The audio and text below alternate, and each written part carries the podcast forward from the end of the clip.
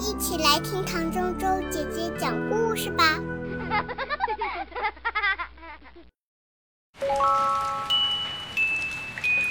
在教室里说错了没关系，在教室里说错了没关系，只要大家踊跃发言，说出自己的意见，答案对错都没有关系。别害怕说错，别笑别人说错，每个人都要勇敢地表达，说出自己的想法，这样才能在热烈的讨论中一步一步找出答案。在相互激荡的过程中，大家一起共同成长。别以为举手就一定不能说错，这样想会让你害怕说错，越来越不敢举手，越来越畏缩。最后大家都不说话，时间一分一秒地溜走，老师无可奈何，只好一个人自言自语，学生们也都心不在焉，这样大家都不会成长。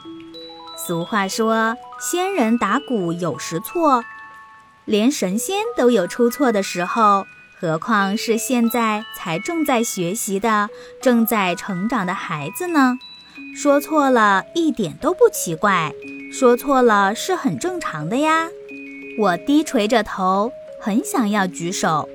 终于，我下定决心，第一次举起手，老师马上就叫我了。我的心脏扑通扑通，身体热烘烘。一站起来，脑子突然一片空白，结结巴巴地说了些什么，自己都听不懂。糊里糊涂，莫名其妙的，只好坐下了。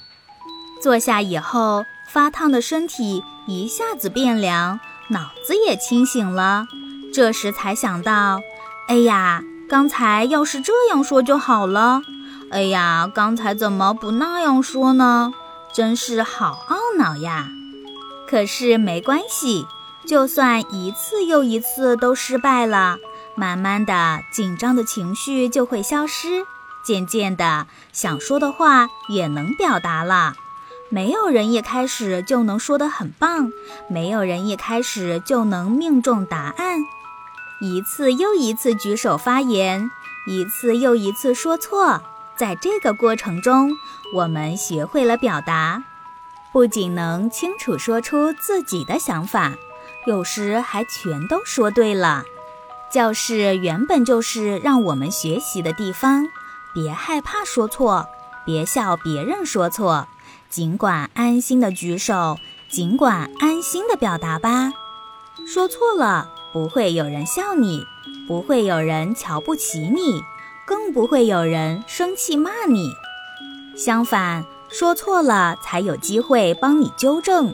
当你怎么都想不通时，老师更会绞尽脑汁来教你，所以虽然说错了，不是也很好吗？就算有人说你的想法很奇怪，那也没办法，因为这就是你的想法。就算真的有人笑你，但说错了有什么不可以？